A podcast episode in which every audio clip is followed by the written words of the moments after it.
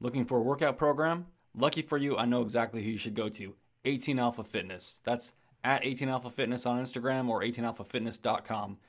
Kevin Edgerton, owner operator, not only has he been through the selection courses as a Green Beret, he's also picked up a whole bunch of medical credentials.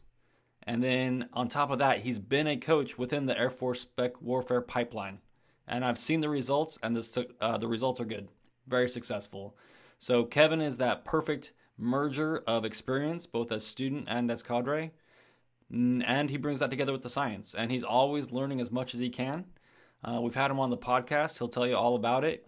Um, so the flexibility, the breathing, uh, the strength, the conditioning, and not only will Kevin tell you what to do, but if you follow Kevin, what you'll realize very, very quickly is that he still lives that lifestyle. He's got an old gray beard, and uh, I'm still scared of him. So head on over to 18 Alpha Fitness, use your Ones Ready code, get your discount, and uh, let Kevin help you achieve your goals. Welcome to the Ones Ready team room, everybody. Hi, I'm Aaron. We're here with the whole team. I'm back off the road. Peaches finally let me have like two weeks at my house in his benevolence as my chief, and then Trent's down in San Antonio as as per our normal agreement. So what's up? Uh, big shout out, thanks to everybody that's been following the YouTube. You guys can tell we've got a crap ton more content that we've been putting out. We've been trying to change it up. And uh, that actually came from somebody in the DMs. It was like, hey guys, I love your podcast, but I don't have an hour to listen to you babble on about all types of crap. Could you make some shorter videos? And we were like, yeah, we would totally make some shorter videos. So check out the YouTube short section. We've got a ton more stuff that's coming to you. So appreciate everybody that's been following and liking the project, sharing it out. Maybe caress that subscribe button. Just caress, give it, give it a tiny rub, and make sure that those notifications are on. And uh, share it with a friend. I have no idea why we're uh, so popular only in a really specific niche, but here we are. So maybe maybe tell your friends.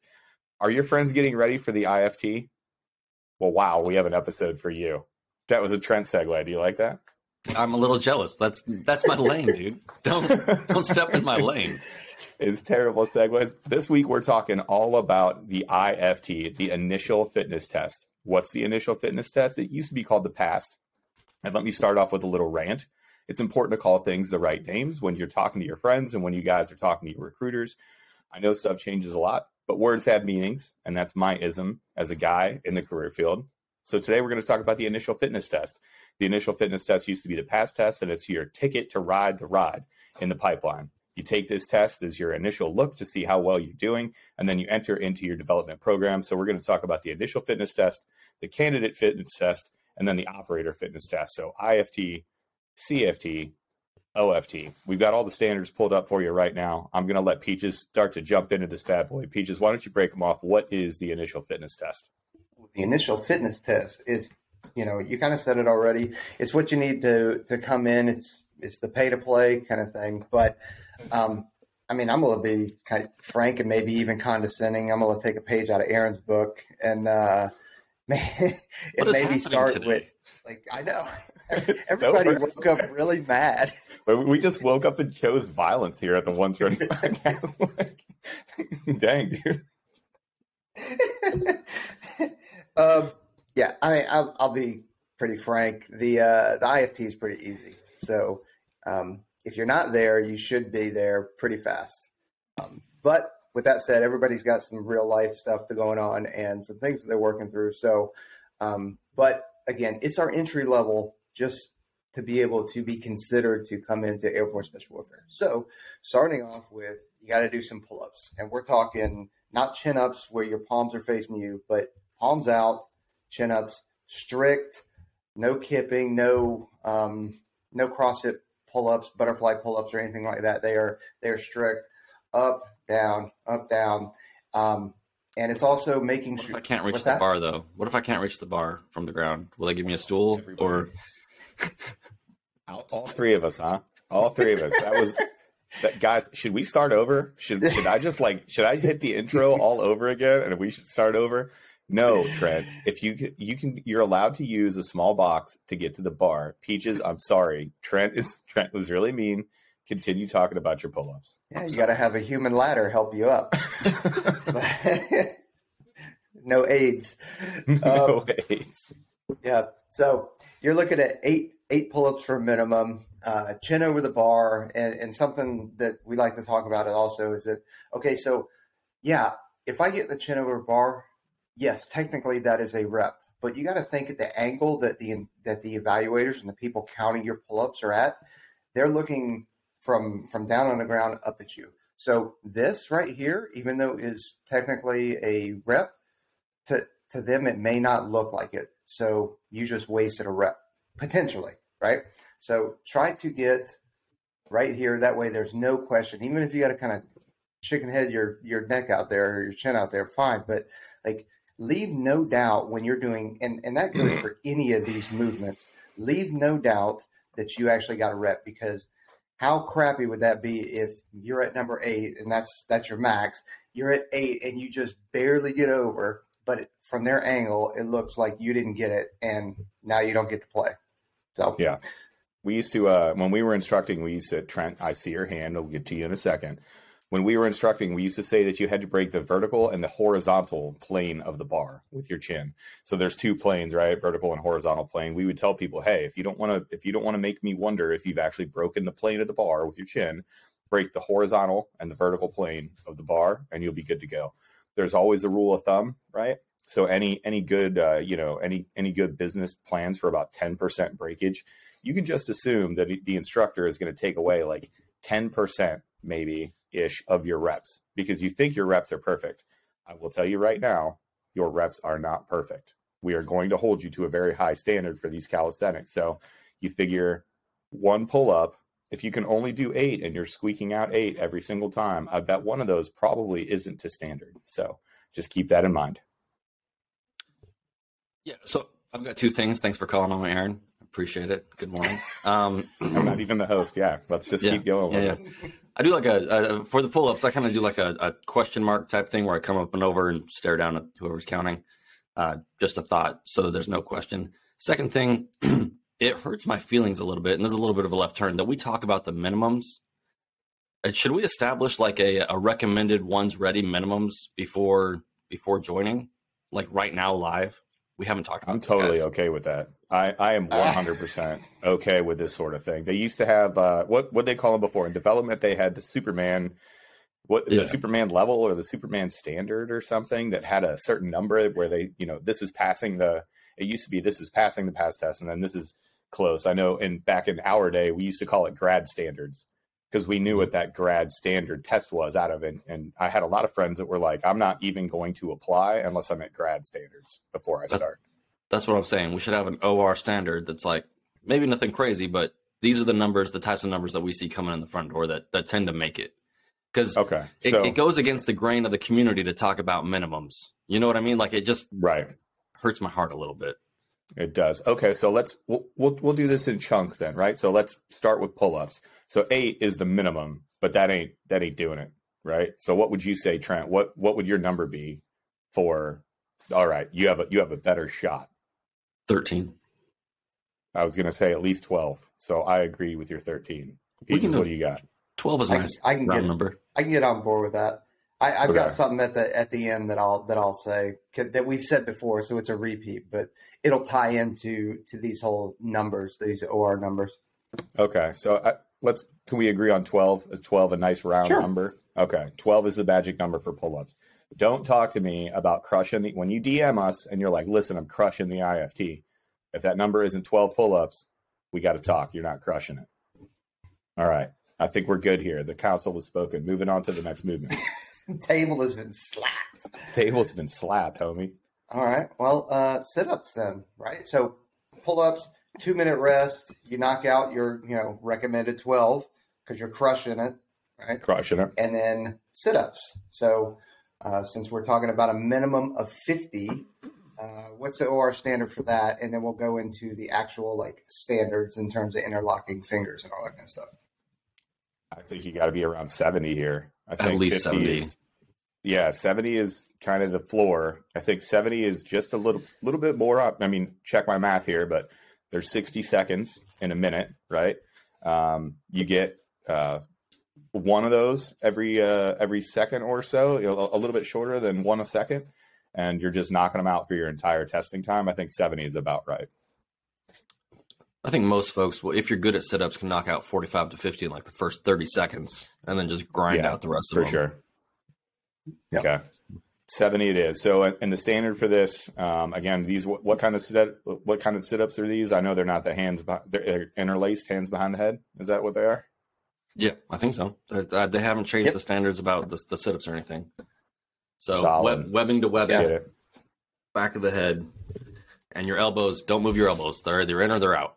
So, a lot of guys do Yeah, that. there's no there's no chicken winging. Right. None Right. By the way, like, again, old school back in the day, there was a, a lot of bounce you could get from those elbows hitting the ground or hitting the mats with some force and then using that rebound sort of to sit back up. We figured it out. You need to touch your shoulder blades to the mat behind you and then immediately return. And keep in mind, at any time, if you stop, if you look like you're resting, there is no rest position for any of these things. It's basically you're just putting out the entire time. So if you look like you're stopping for any more than a second or two, the instructor 100% might be like, okay, you're done. So keep that in mind as well. Yeah, the only alibi that might be pull ups just because you can hang. You can you can continue to hang and kind of get your- sucks. you know, but you're still burning energy. I wouldn't call a hang a rest necessarily, No. but yeah. So okay, then you get a two minute rest after that, and then you go right into push ups. Now, right now the minimums are forty. What are we talking? I so for me, I and granted, I get it, short arms, you know, the whole deal. Um, but I'm thinking seventy. But that's me. Yeah. I was going to go a little bit lower, you know, the 55 or the 60 realm. And here's the only reason why. Guys and gals, you need to be doing this IFT. You- You'll notice that we're reading it in order with a time rest in between. You need to be practicing your IFT like this. You need to be doing your pull ups and then taking a two minute rest and doing your sit ups and taking a two minute rest and then doing your push ups and taking the appropriate rest because it's important to put these things. The magic is in the mixing. If you just test your push-ups one day and you're like i got 80 push-ups today well you did that fresh or you did that maybe at the beginning of a workout. You didn't do it after pull-ups and sit-ups smoked you a little bit on a minimum amount of rest. So for me i'm willing to start like respecting the magic is in the mix here and i'd say like 60 to 70 for me is good here if you're dropping a solid perfect 60 push-ups here i'm not mad at 60 push-ups but i i also agree with 70 is kind of like that end goal. When people DM us and they tell us, "Hey, we're crushing it," if you're still dropping 70 push-ups here, you get you get the old eyebrow raise for me. You're like, "Okay, uh, maybe maybe we got something here." So, I think the, the OR standard has just been set at 65. That's what it sounds like to me. Sure. Love it. That sounds so good. The land of But when we're compromise, the team. Yeah. well, somebody's got to do it because today we're on one, baby.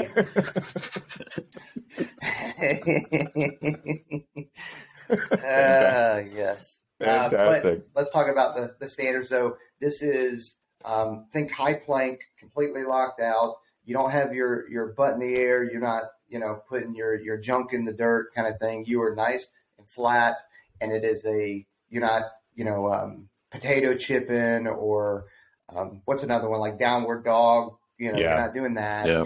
Um, you're not doing, you know, fist push-ups or or luckily you're not doing finger push-ups or anything like Right. that. It's it's straight up and you know break.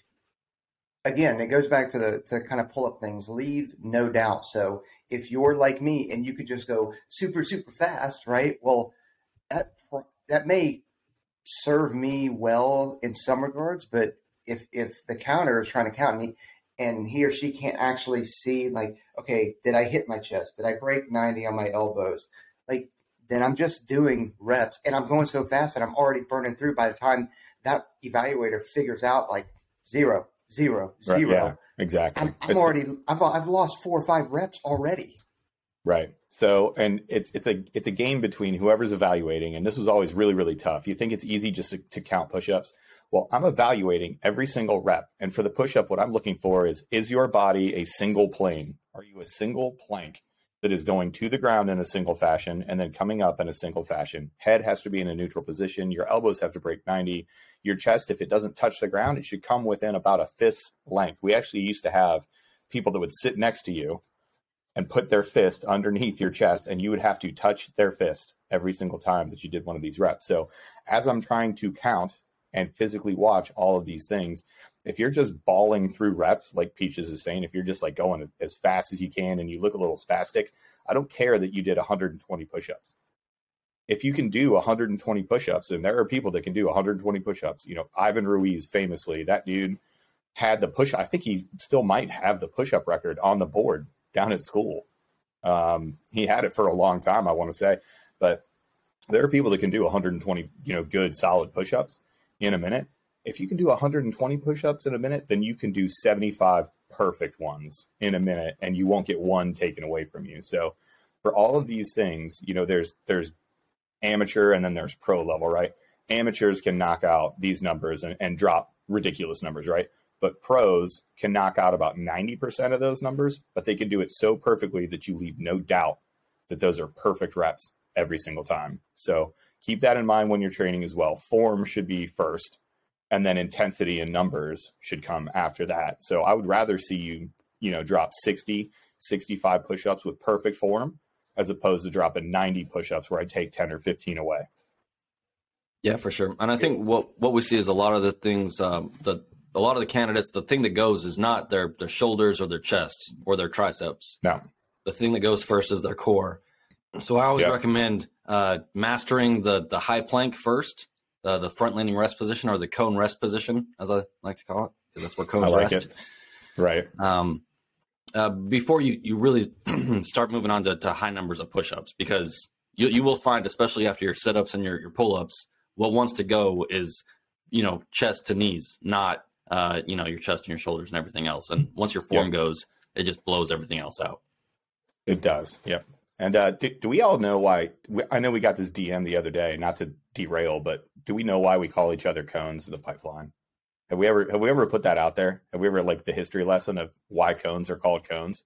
Well, there's a couple different stories out there.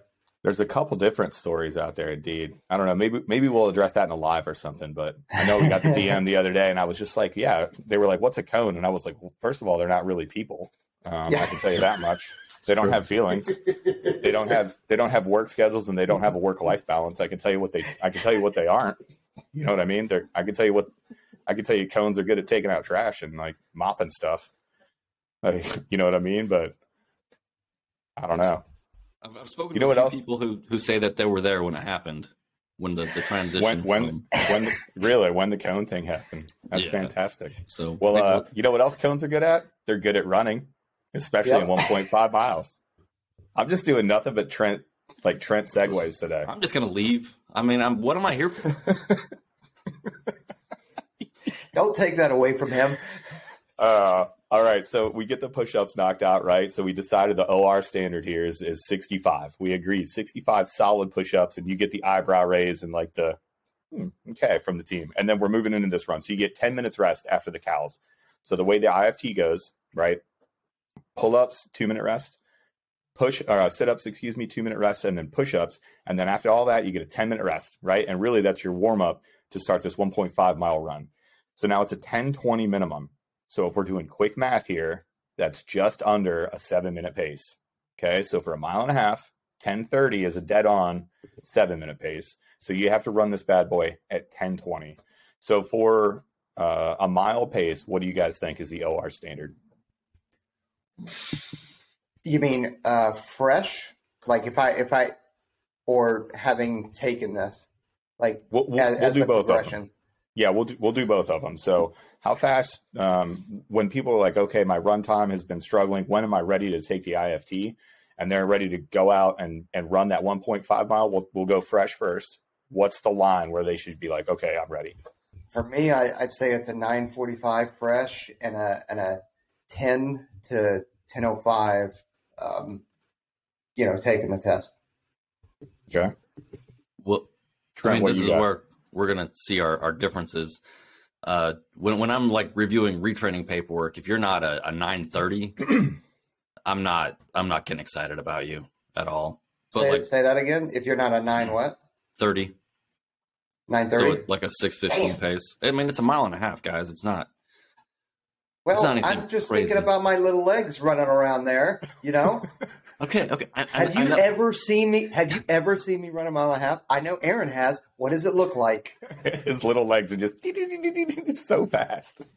His turnover rate is ridiculous.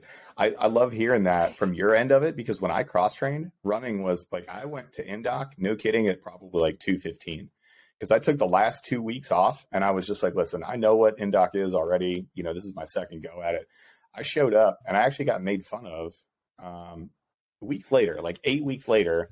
I got made, it was partially like made fun of and partially like the guy questioned my integrity because at that point, eight weeks later, fast forward, I was running, I ran the only mile and a half that I've ever run that it was a respectable time. I ran an 845 mile and a half at, at the end of Indoc because I was 35 pounds lighter and I'd been running 10 miles a day for 10 weeks, right? So, no kidding, the running coach looked at me and he was like, Oh, I guess you've been sandbagging this entire time. I was like, First of all, your running program got me here. Why wouldn't you take credit for that? Second of all, I'm 30 pounds lighter. I weigh 180 pounds comparatively. All that to say, when I came in, I was like the seven minute pace. That was my goal. So, you know, Trent, my, my, uh, retraining phase one packet would have come across your desk and you'd have been like Staff Sergeant Aaron Love running a blistering 1030 for his mile and a half. Um, you know, that's, that's a, that's a thing, uh, that happened, but I agree with you. I also think that you need to be right in between that 630 to 645 pace and you need to be able to dial it in. And I think that's more important than anything else. I should be able to tell you, hey, I want you to run a 630 and you could run me a 630. And then I say, okay, cool.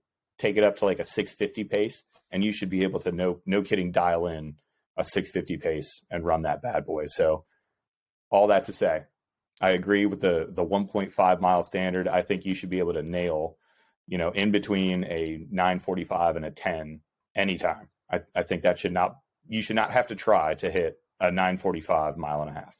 Right. It should not kill. It should not crush you. No, this should not be your only event of the day where you need to go have a smoothie afterwards and, you know, post it on Instagram as a new PR. Like, I, I think at any time I should be able to grab you out of your office and be like, hey, we're going to go run this thing. And you should be like, okay, what do you want the base to be? 945? Okay, fine.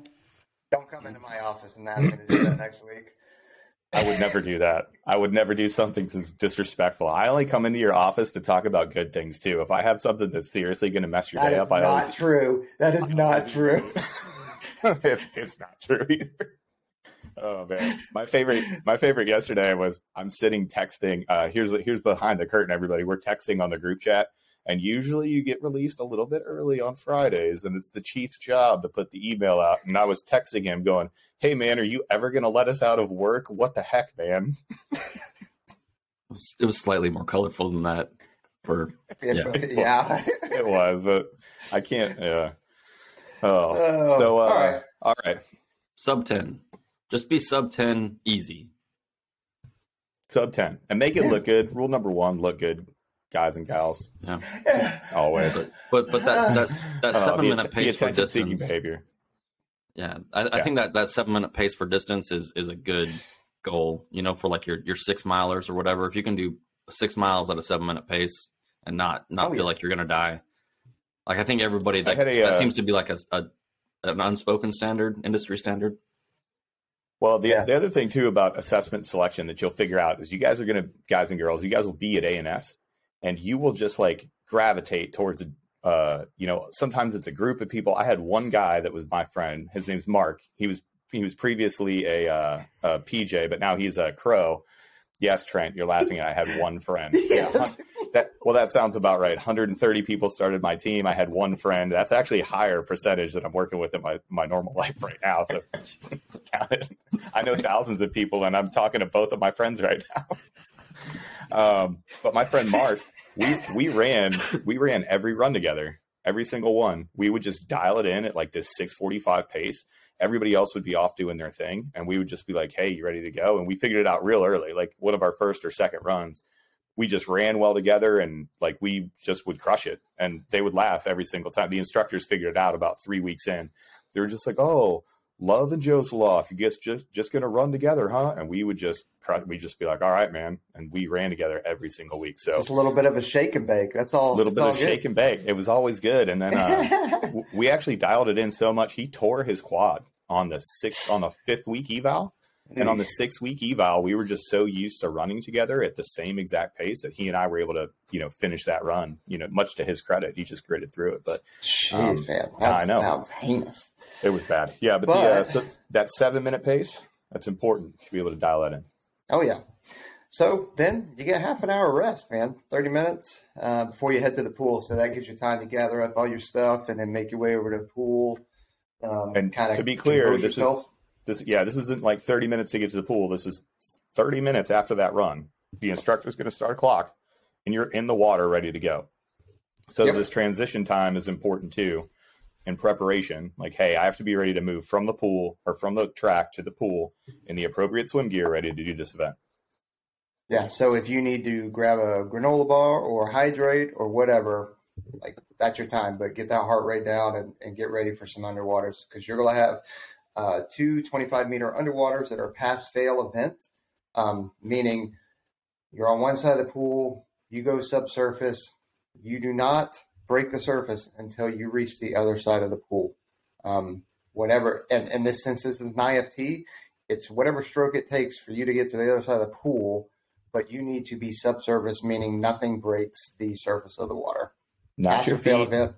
not your hips, not your hands, not the back of your head. If you tell the instructor, well, I didn't break with my face, I assure you, and I speak for instructors and evaluators everywhere, we don't care. Don't break the surface of the water with your body.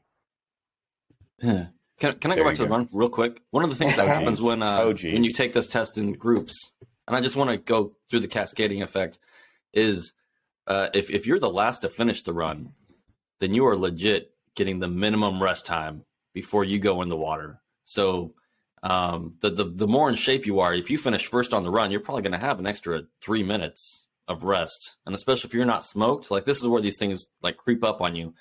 Even if you're good in the water, you're getting the minimum rest time and you're getting in there and you're getting smoked uh, because you struggled through the run. So uh, finishing first is, is always the best way to go or close to first. Yeah. It does pay to be a winner. It does. And then you get a three minute rest, which this will be probably the longest rest that you will ever do from underwaters because it's not a three minute every minute on the minute. It's a Right. There's no probably once you there. once you get yeah, Yeah, once you no. get back, three Let me- minutes starts. Let me talk about this too, because people used to freak people used to freak out. Like underwaters are always your first event, right? Like any water con session, underwaters are always the first event, right? This is your first water con event. And people talk about intervals. For the longest time, people always think the 50 is hard. The 50 is not hard. Trent, Peaches, and I, we could all get in right now and do a 50. Could we all get in and do five 25s on a 130 Oh. interval? That's a little bit Oh. different, right? So, but let me talk about this interval you don't you're not doing two 25s on a three minute interval you're doing 125 on a 30 minute interval because you got rest all the way up to that first one and then you're doing one more 25 on a three minute interval right if you think about that in your underwaters those five 25s at 130 it becomes a little bit less mentally scary i guess you're not doing five on 125. It's not like you're doing one one underwater to start and then okay, now the clock starts. Now you're doing five on an interval. You have infinite rest until you go on that first one, until you hear one's ready, go. You do your first interval and then you knock out your next one, right? So pretty simple. Do a normal underwater, be as efficient as possible, get back to the wall, take a big deep breath. Three minutes is a lifetime to be sitting on that wall. I'll tell you from running a ton of these. I bet you I've probably done, I don't know, maybe hundreds of PAST at, at this point in my career and, and evaluating them. People actually ask, can I go, can I just go early? Like, hey, I'm I'm recovered. Can I just go and knock the second one out? And usually I'm sitting there, I'm like, nope, you got another minute and a half. You got to wait before you can go. Because if you've trained appropriately and you're you're ready to take this thing, you knock that first one out. It's not on an interval. You get it done. You're like, oh, no big deal. Yeah, totally ready for this next one. Yep. And then after you finish the second one, you get ten minutes. a 10 minute rest after the second one. You you essentially did how long's an underwater take? Maybe 20 seconds if you're slow, you know, a 20 second, you know, time. So you did 40 seconds of work and you get 10 minutes of rest. Yep. This Right is before you roll right into a 500 meter swim. So, Right. Um, so 500 meter swim. So as a swimmer all my life, people that do great at the 500, like your collegiate level swimmers, they can do a 500 at race pace at about four minutes and 30 seconds. People that are average high school swimmers can do this anywhere between 8:30 and 10 minutes. So 15 minute is the minimum, which means if you hit 1501, you have failed here. I understand that this is a pretty large standard. This used to be much shorter. I want to say this used to be 10 minutes and 30 seconds for the Yeah. 500 was the the old school PAST. Like when I took it, that was the big thing that my recruiter just kind of laughed. He was like, "Hey, are you ready to take this PAST test?" And I was like, "Yeah, I can I can take it tomorrow." And he was like, "Are you sure? Here, here's the swim things." And I was like, "No, I was a I was a mid level high school swimmer, so I can I can knock this out like in about In Ohio. minutes." In Ohio, yeah. you know, first of all, Five Ohio minutes. Ohio is a swimming state. First of all, it's Texas, California, Ohio, best swimmers in your face, Trent. Texas. Texas, California, and Ohio in your face. Um, so the the thing here is going to be again the magic is in the mix. If swimming is the great equalizer, water is always the great equalizer, right? This is at the end of all of your other things. You've already been putting out for a while now, doing a bunch of different modalities. Your your core is already a little bit smoked from all the the calisthenics that you did. Your cardio is up there a little bit from your 1.5 mile run. So this is why it's important to test these things in order. If you're having problems with the swim and you're like, man, I'm barely getting this swim at 14 minutes and I'm doing that fresh, you got problems. Yeah. Um, okay. So, anything else on the IFT before we go on to the CFT, the candidate fitness test? I think the the OR standard on the swim is uh, 11 minutes because that's really really doable. I almost Very never see fair. guys over 11. Yeah. No. So if, if, if I'm trying to think here, so that's 10. Yeah. And if if if you're just aiming, like this is a simple one. So break it up into 10 individual 50s, right? Down and back is a 50.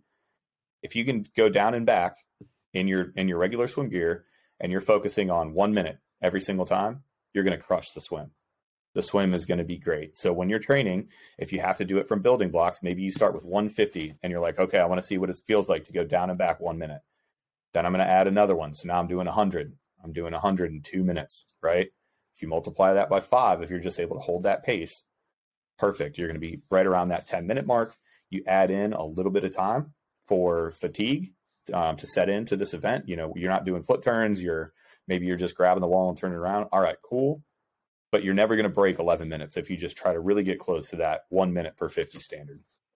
And we're talking freestyle here. Freestyle, Uh, you can yes. you can do the the combat side stroke, but really you should be training to freestyle because going right back to what Aaron was talking about with the the intervals, five uh, the underwater intervals, like you are going to want to get to the other end of the pool, subsurface, hit that crack, and then get back because the sooner you get back, the more rest you get. And that is a freestyle back. There's no combat side stroke on the way back. It is freestyle. So if you're great at combat side stroke and you're terrible at freestyle, you need to get better at freestyle. That's all there Yep. is to it. Yep. Yeah, it, it- the, the the being efficient at the freestyle is one of the, I think the most overlooked um, items in the pipeline because all of your water con stuff, like you're saying, any movement through the pool that's not a a, a specific fin movement, um, you're gonna be you're gonna be using the freestyle to get to where you need to go and to come back from your underwaters, and they're gonna start adding stuff to your uh, weight. You know, when you're doing it in uniforms and all that other stuff, the more efficient you are uh, with your underwaters and your your freestyle, you know, the more energy you're going to have, the more O2 you're going to have, the easier it's going to be. So uh, efficiency is king for me on this. Absolutely. Yeah, and we t- yeah we tell people this all the time too. People are like, how good of a swimmer should you be? We're like, well, here's the 500 standard for the IFT, CFT, and here's the 1500 standard for the OFT. But more importantly, during selection and during your pre-dive and during your pipeline, that's how you're moving in between point to point in the pool. So the more efficient you are, the less energy you're spending. So totes, totes my goats. totes my goats. Uh, all right. So candidate fitness test. This is your exit standard uh, for SWIC or the Special Warfare Candidate Course. Um, it's also the entry requirements for ANS. Um, it's the entry requirements for TACP and TACPO apprentice course. It's also the entry standards for um, Air Force Dive School um, and all that kind of good stuff. So, all right. So this one we'll read off a little bit differently, but very, but starting off is a, a ruck, uh, ruck march, 60 pounds, three miles. And the standard is uh, less than 50 minutes, five zero minutes. So that's actually more than a 15 minute pace. Right. So Uh, 15 minutes pretty much everywhere in the in the civilized world, 15 minutes per mile is the accepted standard for rucking, right? So this is going to be a little bit different. The CFT is actually built exactly like our OFT is. The PAST is a like we said, it's a very basic entry standard. The candidate fitness test is built in the, in a way it's almost the same format as the operator fitness test, that OFT tier two fitness test that we take. So we're getting you ready now that you're in the pipeline. We got that initial test out of the way. You've paid your paid your dues and you're you're riding the pipe, right? Now you're here in the pipeline and you're you're doing the CFT. So the tactical ruck again is at uh, 50 minutes, so great, uh, less than or equal to. Here's where we're going to give you some. This isn't G2. This is just information.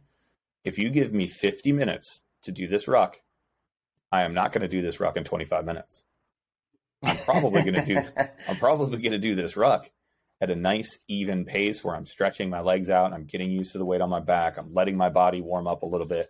I might even start really, really slow. I might start at that 16 minute pace, that 17 minute pace, and then ease in to closer to that 15 minute pace at the end so that my number is in between 45 and 50 minutes so that it's it's nice and easy. It's not killing me. I get to the end and I'm not absolutely crushed. Nope. It, it, it, it's funny it. when we first started the prep course, we had a, a ruck test that we were doing with the with the candidates, and we actually had to get away from um, instead of setting a, a, a maximum time that they they could do, and we'd have guys go out there and start running, right, which is good. They were motivated, and people would be running the ruck course. Uh, but the problem is, is we started running into injuries and and heat injuries and all these other things, and it was always some of our best candidates. So what we ended up doing is giving them a five minute window that they had to come back in uh, to to keep them to get them to pace out their rucks. Like rucks are a little bit different, you know. Um, Right. So take take your time on this. And I know it sounds counterintuitive to everything else we say, like oh, be the first and blah blah blah, but not so much on the ruck. Just coming under fifty. That's that's fine. I won't I won't come in first on a run. Again, little legs. Yeah. You will come in first. it out. Yeah, you, you'll come in first on number of steps that you took, uh, Yeah. as compared to everybody else. Like you're definitely going to get your steps for that day. And yeah, Um, and Taylor and says you need fifteen thousand steps a day. So Thank goodness you, you can knock this out in a single three mile event. That's perfect. yeah, Um, a, a little behind the curtain as well. So the, the CFT and the OFT, no kidding, that they're built off of job standards.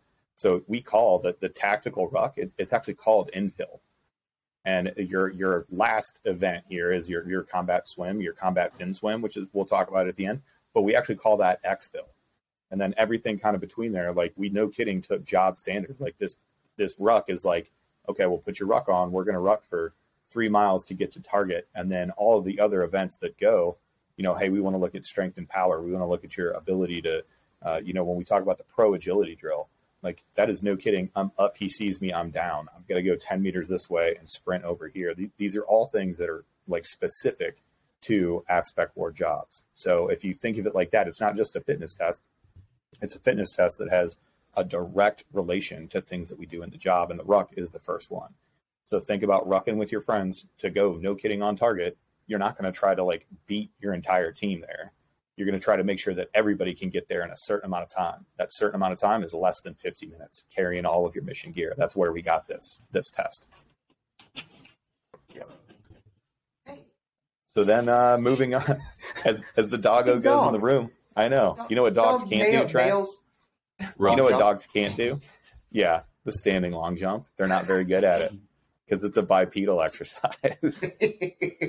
so we're moving on to the standing long jump. This one, this bad boy measures explosive power, right? So if you think about a, a clean or a snatch, the Olympic lifting movements, your hips have to open violently and you have to really cause a lot of power. The standing long jump is a way to judge that explosive power and that athleticism.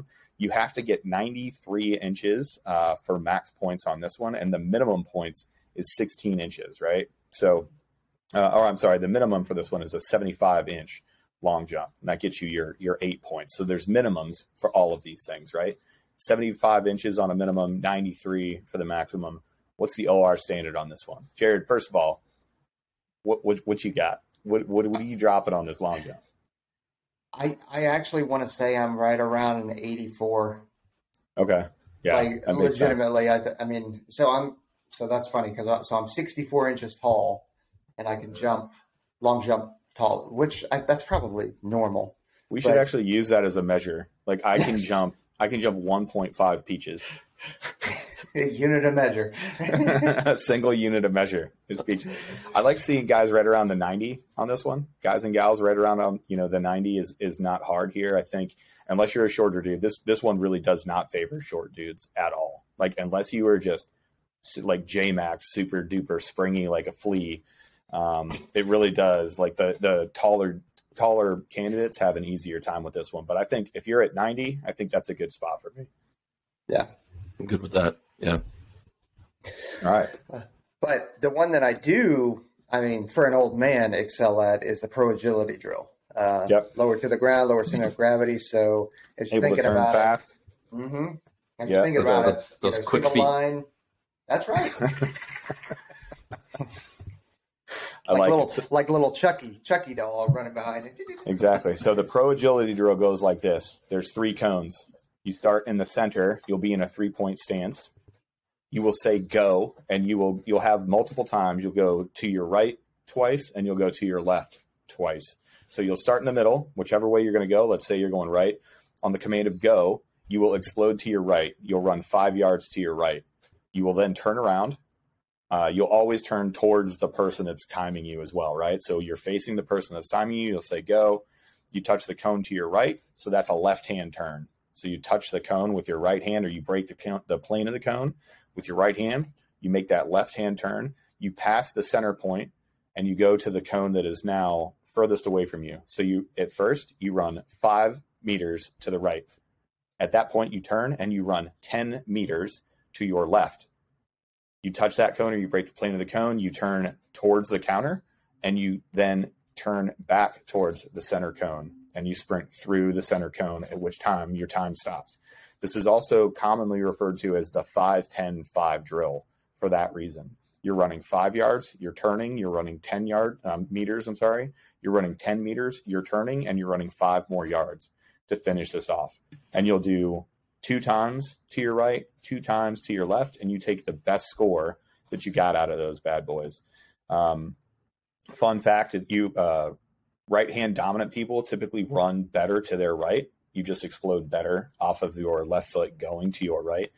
The uh, times here minimum is five point seven five. Maximum for this is actually pretty fast at five point zero nine seconds. Trent, what do you uh, what do you think is appropriate for people on this drill? I think like a five fifteen is is pretty pretty attainable on this.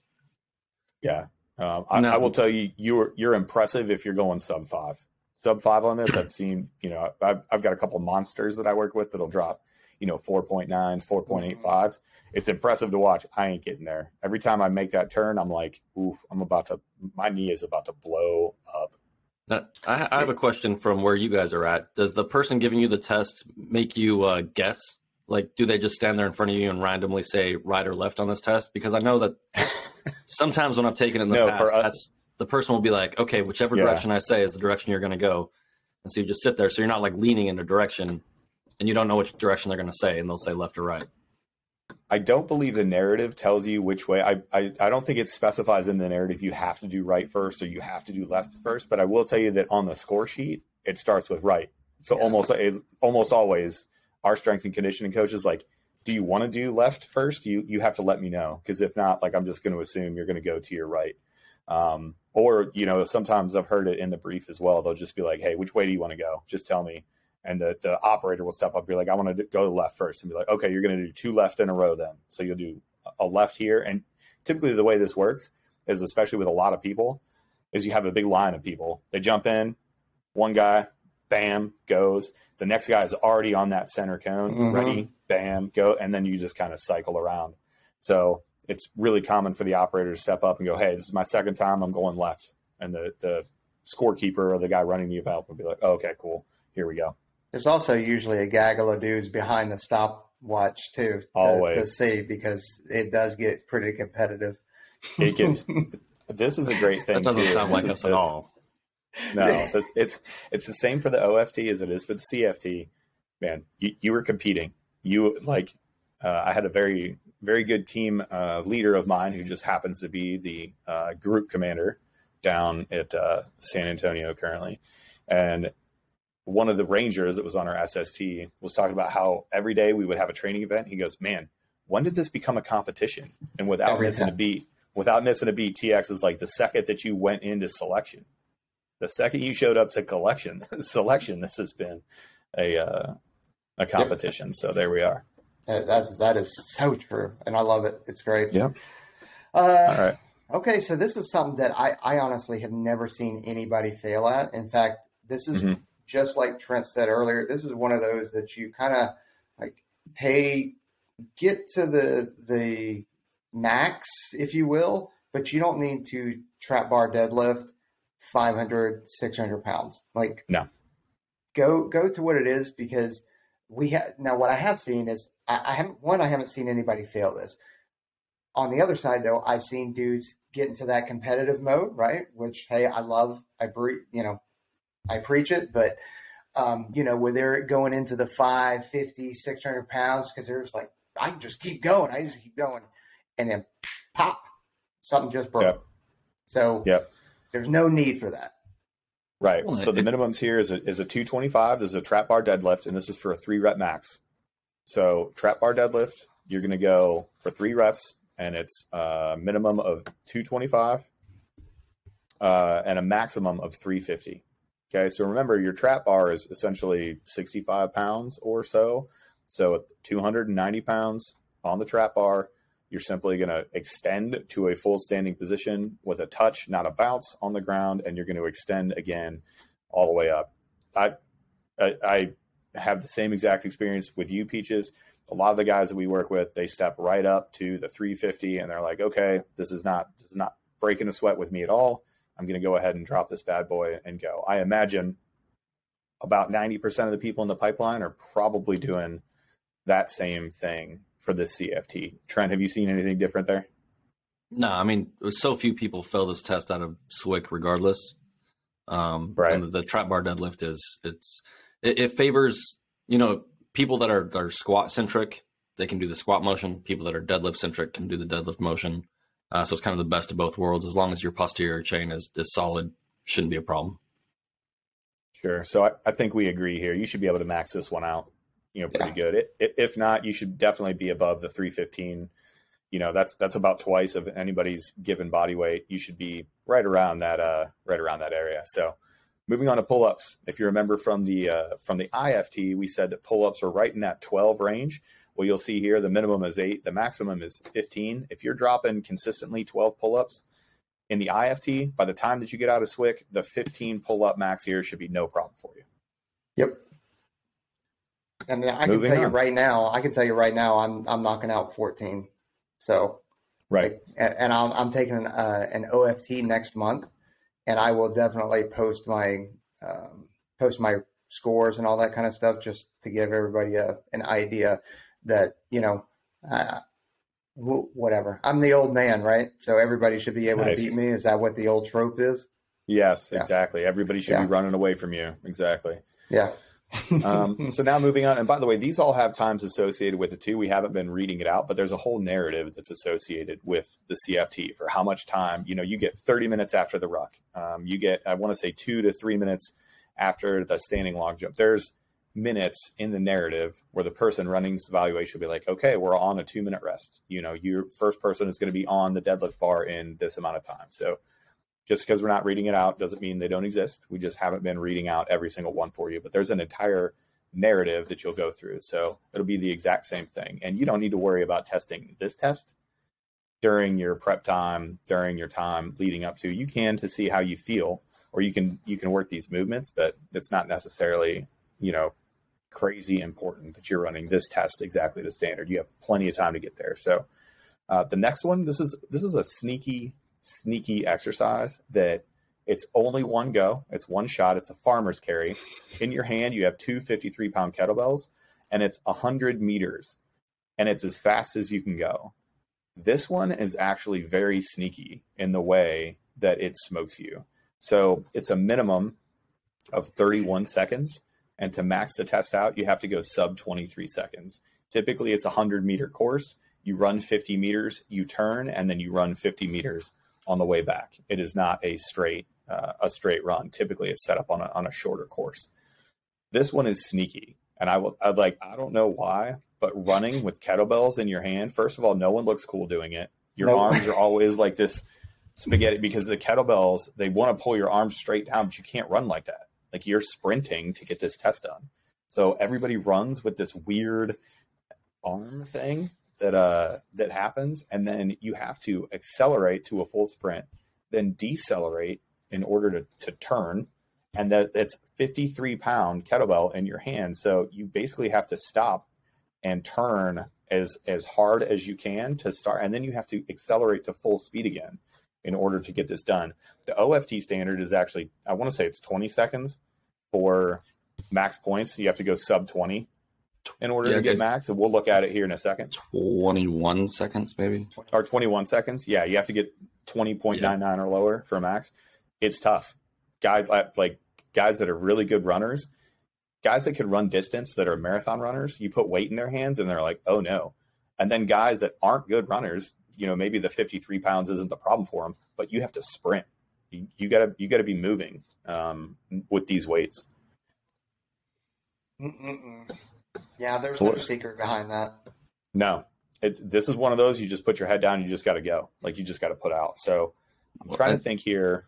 This is where the, what, the some what, of the cumulative sorry starts to hit you too no. because you've done your pull ups, which is your grip. You've done your trap bar deadlift, which isn't difficult, but it's grip intensive. But it's posterior chain, yeah, yeah, and, and, and then we're going to hit you with right, and then we're going to hit you with the kettlebell run, and then the event after that is where the, the puking happens. I don't want to talk. I don't want to get into. It. Yeah, exactly. That's the one wanna, that everybody hates. Oh god. Oh god. And and really is. And I, I think I said it earlier, but the magic is in the mix. Yeah. Right? like the the event that we're going to talk about next. So let's let's let's close up on the shuttle run, right? Like first of all, you're just going to have to. It's grit, it's determination. You're just going to have to put out. It's going to suck. If you want to max this out, you're going to have to go. I actually think this the the 23. I'm good for that for the OR standard. If you if you can run a 24, like if I'm watching a candidate and they're already doing like a 23 or 24 in SWIC, getting ready to take this test, I'm pretty impressed because that's that's actually pretty tough to do for a couple different reasons that we already talked about. But yeah, I'm good with that. Here's the worst, the absolute worst part of the CFT of the OFT, just general. And if if my strength and conditioning coach, his name is Dan, if they if he programs a shuttle run repeater, I walk out of the gym. I'm like, today's a recovery day, Jan. I'm not doing this. So the shuttle run um, it's on a 25 meter course, right? It's a 300 meter shuttle run. So it's a 300 meter shuttle run on a 25 meter course. So down and back is 50 meters. Check my math on this one. You have to do that six times. Yep. The minimum for this is an 82 seconds, so a minute and 22.5 seconds. The fastest is 69.7 seconds, so 109.7 is what you need to max this out. I will tell you from personal experience, this is where people puke.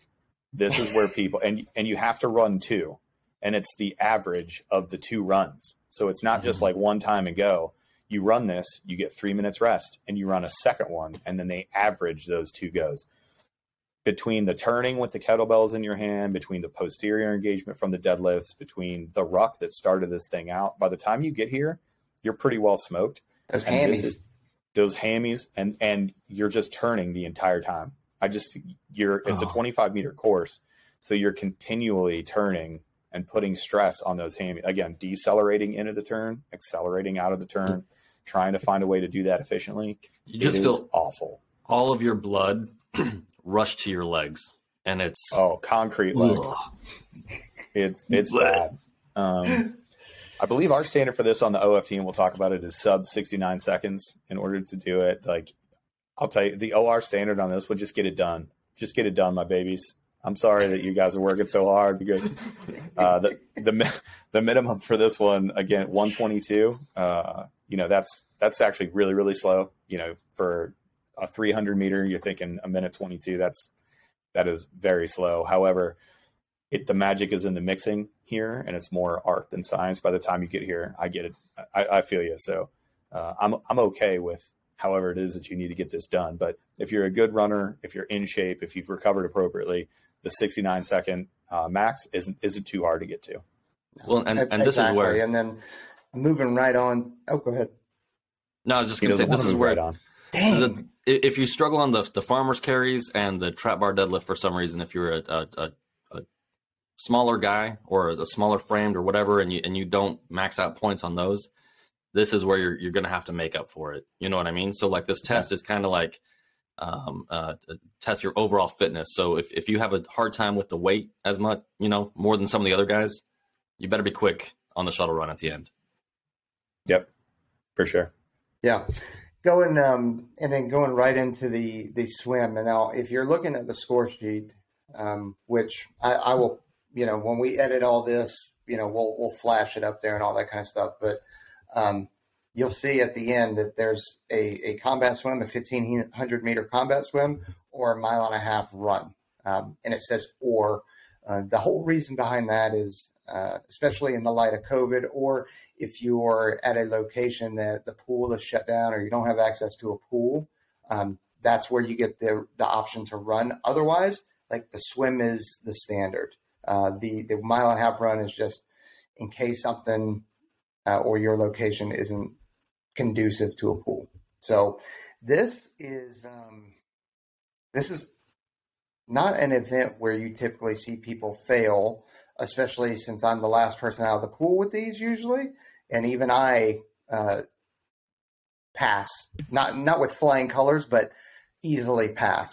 So um, the other thing that we didn't really talk about with all these is that you're in boots and uniform with all this. You're in a combat uniform, right? Mhm. So this is not like, hey, I'm just I'm doing my 300 meter shuttle run kind of thing, or rucking with, you know, running shoes and shorts. This is I'm in uniform and I'm doing all of this. So you can imagine a fin swim of of any kind uh, in uniform is going to create a lot of drag. A mile and a half run in uniform is going to not be very much fun. Right. So Exactly. So if you look at the minimums here, so it's a 4350 minimum for a 1500 swim. And again, it's in a full combat uniform. The max is 3537. So simple math again, it's about two minutes per, um, two minutes per hundred, right? So th- 15 times two minutes per hundred, that gets you to 30. It's a little bit more than that. So I want to say it's 230 per hundred. I will tell you straight up, if you think you're going to get in and lead arm, trail arm this bad boy at the end of this test, you're not. I uh, like maybe if you're a really really adept swimmer and a really really good fin uh, swimmer, maybe, but that's like the top two percent of the entire class. I would tell you start off with combat side stroke right away with your fin. Start off right away with combat side stroke, and then if you feel like you can transition into lead arm, trail arm after you're on pace, and again, typically about one minute per fifty is going to be right where you need to be. So down and back is a 50 on a short course. If you can nail this to where you're getting right about a minute, anywhere from a minute to a minute and 30 per 50, you're going to be fine, right? 45 minute or 4350 is a lifetime for 1500. I don't I just don't want to be in the pool for that long. Like I get all pruny, you know, Yeah, fingers, you know, know. just Look at this face. I got a whole skincare routine.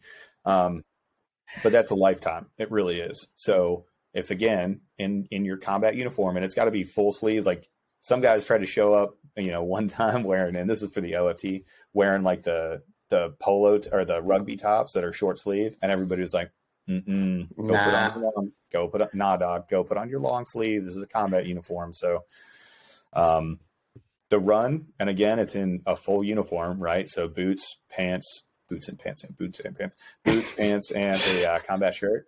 The the minimum is thirteen seventeen, um, and then to max this out, it's eleven ten. So you'll see right there. We're telling you, the combat run for a mile and a half is no kidding 1110 to max it out. So 1109 or better and you get max points here. But it's at the end of a pretty heinous fitness test and you're in a uniform. And it's going to slow you down. It is going to slow you down. And I'll tell you what, that, that mile and a half run is not a joke either. Um, It's, yeah, it's not easy. Because- you know, going uh, like just like Aaron said at the beginning, all of this builds on each other. So you can imagine a ruck at 60 pounds doing three miles. Then you go from the standing long jump, which okay, whatever. Pro agility, no big deal. You're taxing those hammies and that posterior chain with the the deadlift, then with the um, your shoulders with the farmer's carry and, and the pull ups, and then you got that 300 meter sprint two by.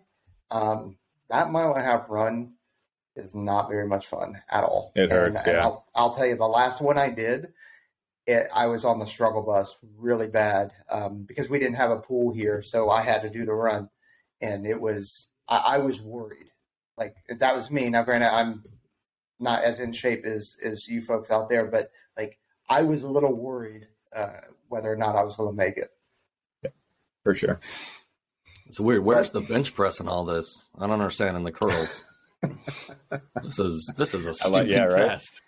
It turns out, yeah, it turns out my training plan has been solely focused on aesthetics. I don't know if I'm going to do well on it. Um, but but that's it. So the combat fitness or the candidate fitness test is meant to judge how ready you are out of prep, out of the special warfare candidate course. Right? We're able to look and they establish minimums.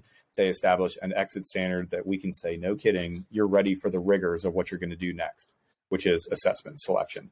After you get done with assessment selection, though, for the rest of the time that you're in the pipeline, you move on to the OFT. I don't think we need to go into the OFT super in depth. It's the exact same events in the exact same way as the CFT, but there are, if if you want to window into, you know, really what the standards are, um, there are some different standards that we have here. So the ruck is uh it's under 49 minutes, Mhm. I believe. Yep. Yeah, Okay, and so on the CFT sheet, at the bottom of the CFT sheet, it, it tells you what the what's been added, the for the scores versus the OFT. Yep. So um, we added, yeah. So we subtract one inch there. So um, from the the standing long jump, you basically the CFT is about a minute slower and everything, and two reps or so below what the OFT is. So our minimums are two reps higher. Our times are a minute faster, and that's essentially the exact same. And you'll take the OFT all the way through the pipeline through your apprentice courses, and then all the way through your career. So we take the OFT now as our standard fitness test. Yep. And the the the thing is, is like Aaron takes the same when one I do, same with Trent, same with a brand new senior airman or staff sergeant. There's no like if I say no that I am range. Yep. right, there's yeah. So if I or or key leader uh, category or anything like that. So Nope. if I'm saying that I am fit and able enough to jump out of planes, go to a shooting school, do whatever it is, um, as as the senior enlisted squadron, I have the same exact standard as a brand new dude on team because I I go out and I do the same exact thing that these guys do. So I've got to be able to handle it. My body's got to be able to handle it. So I got to be able to do this as just as well as everybody else. Yeah, and that, that came from a pretty good question. It was, hey, do senior NCOs take the same test? I believe was the question in the DMs, 100%. And the, the minimums are the minimums. If you go out there and you mm-hmm. can't do eight pull ups, well, you can't go jump out of planes. And this fixed a long time. There was a lot of time in my career where there were some people that were just like, eh, you know, I, I don't do so hot on the PT test, but uh, we're just going to kind of pencil whip it and we'll be fine. This this test leveled the bubbles for everybody, and it's like, hey, this is the standard. This is what we do. Go out and knock it out. You don't. This test is easy to pass. It's hard to max out. It's hard to get a 100 on this test on the OFT and on the CFT, but it's it's supposed to be like that. Your fittest people are able to drop 100 on this test. The test is hard to fail because the minimums are set at a really appropriate level. However, if you can't do this, you can't operate. And this is one of the things, you know, Peaches was just alluding to, but you know, if you can't pass this test, you get put into a no training status. Mm-hmm. That means until until you can pass this test, you don't get to go jump, you don't get to go shoot, you don't get to go do cool JTAC stuff. You don't get to go and, and do avalanche training or mountaineering or none of that stuff.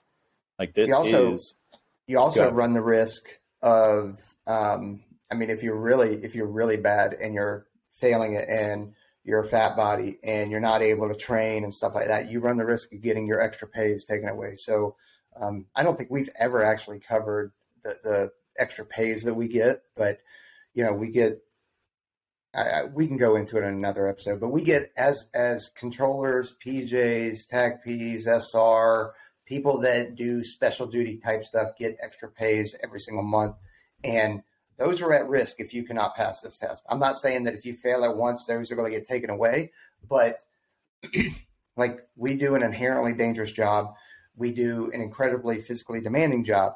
Um, which you got to be able to handle this test. You got to be able to handle the rigors that the job does. And if you can't figure this test out and you can't pass this test, then you can't do what we do, meaning you can't also get the extra page, can't go hang out with the boys, can't do all the other stuff that we get to do. Yep. Well said, Chief. I felt a uh, knife hand coming in there too. Like I was like, oh no, watch out. What? Oh no. All right. So we started with the IFT.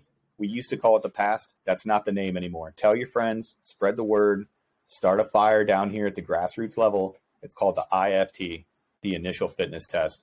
We hit you off with the ones ready minimums that we want to see you hit when you when you're able to hit this test point by point by point on the appropriate rep and you're knocking those numbers out and we can uh, we can scroll back up here. So for the initial fitness test, pull-ups we said was 12. Sit-ups we said was 70 Push-ups we said was really in the 65 range. Your 1.5 mile run, you need to be in between that 930 to 945 range. The underwaters are pass fail, just get them done. And then for the swim, we said about a minute per 50, which gets you in the 10 to 12 minute range for the 500 meter swim.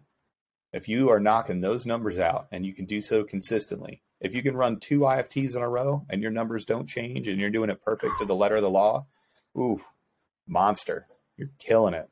But yeah. you, you you you talk about that though, but like uh, we've all said it before, or at least I, I've said it anyway, and I think we all have, is that you know, you get the question of, hey, how do I know that I'm ready? Well, Trent just trained today, right? He trained this morning. Um, if I were to go, Trent, right after this, you got 20 minutes, we're going to run another IFT.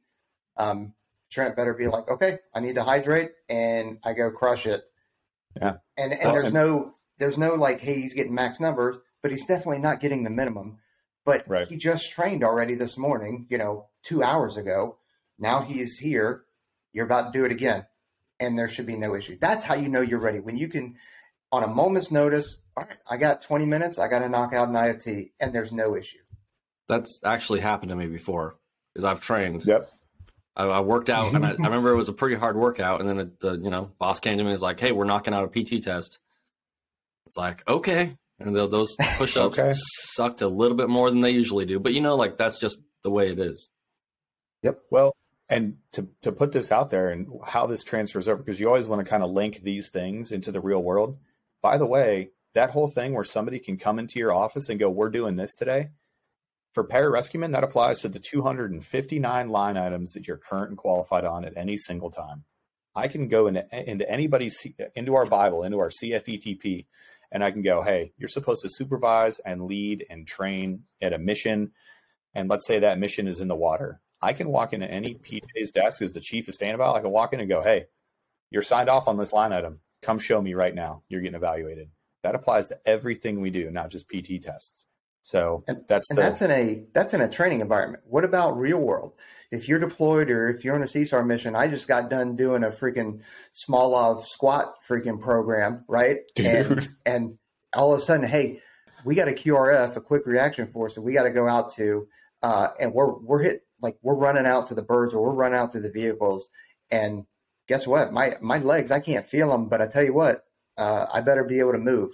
Like that just that exact, happens that exact thing happened to me in Iraq in 2010. uh, 2009, 2010. No kidding. I, I just racked a, a, weight. I think I was, I was squatting 315 for a, a, number of reps. I don't know what it is. I'm not going to put it out there because I'll get made fun of either way. if, if I say it was too many reps, people will tell me I'm lying. If I say it was too few reps, people are going to call me names. Either way. So I, I know kidding, right? It was one of my last sets. It was hard. I rack it. The pager went off. That's how you know that this is a long time ago. And I was like, don't be nines, don't be nines. Because if it was all nines, it meant we were leaving right then. And I look and it was nines. And my legs were concrete. and I'm just running, like trying to put a uniform on and throw my boots on and throw my kid on. It's terrible. But that's that's what it is. What are you gonna do? Not train every day you're on call? I'm on call exactly. right now. You know yeah. what I mean? Like we could get called to go to the mountains right now and go do stuff. What am I gonna do? Not go to the gym? Yeah. It's not how we do things. All right. Any more on the IFT? We got off on a tangent there. Nope. All right. IFT, it's your ticket to ride the ride. It's not called the PAST test anymore. It's the initial fitness test. Then you're going to take the candidate fitness test, and this is based off job requirements. This is at the end of SWIC, and you're going to have a bunch of chances to work through all of these modalities at SWIC. And then this is going to be your ticket to be like, you're ready to go for assessment selection. Let's go to the NFL combine. Here are the events. Let's see you perform. And then after that, once you get in the pipeline and you're you're living that good life, you got selected, you went through pre-dive, you got through dive school, and you're you're in your selective um, lanes where you're going. You're going to start working that OFT, the operator fitness test. It's called the Tier Two fitness test. The CFT and the OFT are exactly the same, except the OFT is just a little bit harder. It's got a little bit of higher floor for your minimums because you should be able to put out, but you should be able to do it anytime, any place, perfectly to standard. and bam, nailed it. And time. so that's it, guys. We covered uh, IFT, OFT, CFT for you today. As always, throw your comments, throw your questions either in the DMs or in the comment section of the YouTube. Make sure to follow the YouTube, like and subscribe, turn on your notifications. We're putting a ton of stuff in there. We are not good enough at the Instagram game to tell you every single time that we put something in the YouTube, but there is going to be a ton more content that's going to be exclusive to YouTube. So make sure to check that out.